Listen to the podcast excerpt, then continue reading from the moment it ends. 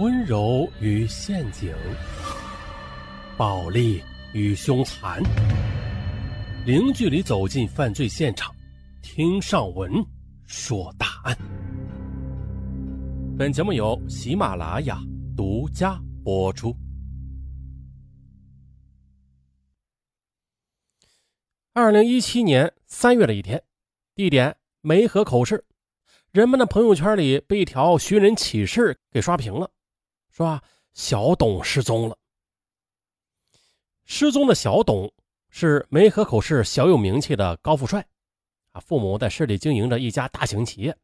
小董大学一毕业就回到海口市了，并且在家族企业中独立的负责工程机械租赁业务。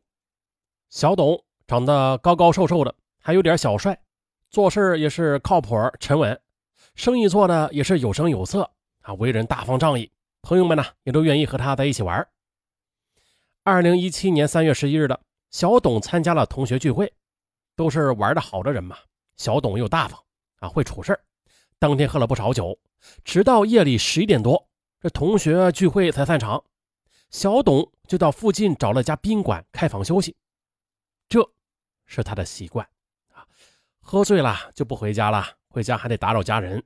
而小董的爸妈呢，也知道他这个习惯。也就没有在意，可是直到第二天晚上的小董的电话还是打不通啊！他的父母啊，这才开始真正的着急起来，到公安局报了案。老董发了朋友圈，请亲戚朋友帮忙搜集线索。可是这线索还没搜集上来呢，小董的短信来了。短信里称：“爸，我自己前段时间出了车祸，呃，有点麻烦，也没敢跟你说。然后还要修车嘛。”这段时间我在外面借了点钱，我自己先处理，等处理完了我就回去了。你和妈不用担心。这小董的爸爸老董看了短信，那是更加焦急了。家里不缺钱呐，儿子怎么会在短信里说在外边借钱处理事故呢？但是无论是打电话还是发短信，再也没有得到儿子的回复了。这时呢，公安机关接到报案，说一辆路虎车停在梅河口的一条公路旁。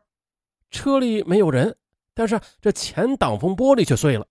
公安机关接警之后呢，连忙赶往郊区，发现了这辆路虎车是停在路边，车身完整，在副驾驶座位上啊，还发现了一些微量的血迹。而这辆车正是小董这一时间段开的。小董前段时间开车确实出了点小事故啊，但是啊，这保险公司已经理赔了，车子正在修车厂呢。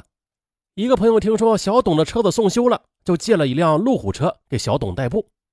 小董为人负责、靠谱啊，他不可能把朋友的车就这样随便的停在路边的，然后不打一声招呼，这人就没了。由此可见，小董一定是遇到了某些不平常的事儿。接着，警方又调取了小董聚会当晚入住的酒店监控，发现了凌晨一点钟，小董的朋友小谭到酒店里来找他，敲了半天的门。这房门也不开，小谭就到前台去找服务员，让服务员打开了小董的房门。大概十几分钟后的，小谭下了楼，随后小董也出了房间。不过呢，从监控里可以看出，小董的脚步是踉踉跄跄的，连电梯都找了半天。最后，小谭是启动了路虎车，载上了小董，一路的驶离了酒店。把小董叫出酒店的小谭，他呢是小董的初中同学，当天晚上也是参加了聚会的。不过小谭家境很普通，在一家事业单位里做临时工。警察便请小谭来到公安局配合调查。小谭啊，接着就讲述了当天晚上的情景。他说，三月十一日当晚聚会结束之后的小谭和一群人到酒吧里去续摊儿。喝酒的时候啊，小谭勾搭了酒吧的一个女服务员，两人约好了在女生下班之后的到酒店里开房。可是小谭身上没有钱，就打电话给小董说想要借点钱，小董就答应了，让他去酒店拿。小谭离开酒吧，就开着车去酒店找小董的路上，他突然又想起来了，自己在另外一个宾馆开了长期房打牌用嘛，决定今天晚上就去那儿约会吧。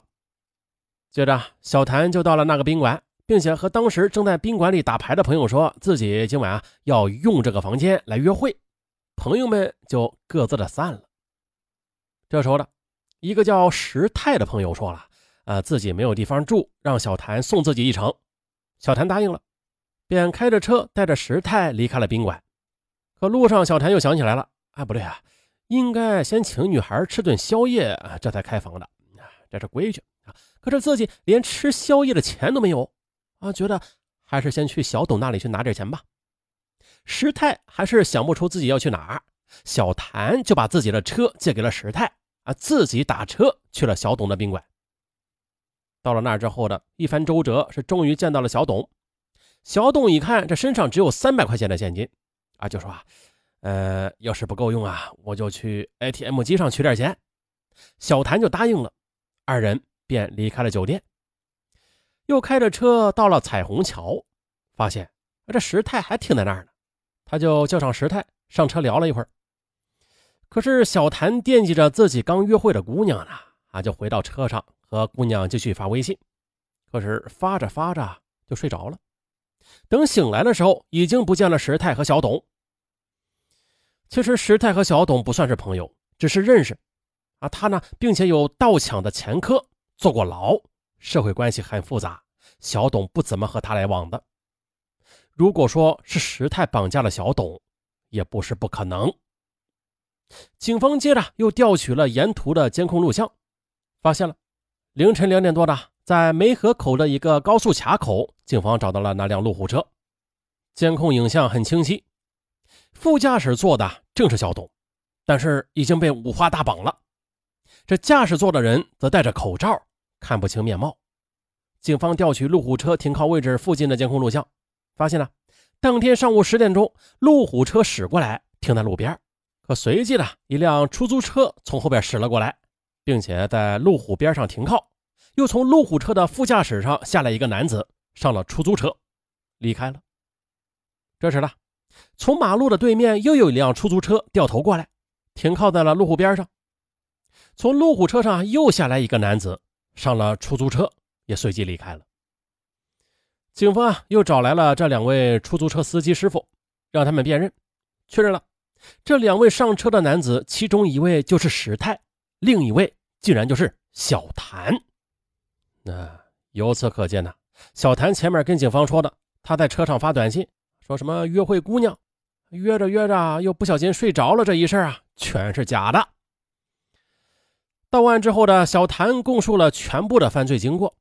原来，小谭花销巨大啊，最近啊又背着父母把家里的房子拿去抵押。贷款了四点七万元用于挥霍，可是随着还贷的日子临近，小谭还不起钱呢，又不敢告诉父母，他就想铤而走险，敲一笔钱还账。于是他就找了有犯罪经验的石泰作为帮手。二人呐，早在几个月前就盯上了家境富裕、为人仗义的小董了。当天聚会呢，小谭看小董喝醉了，觉得时机已到，就找了个借口从酒吧溜走。又以借钱的名义将小董从酒店里骗出来。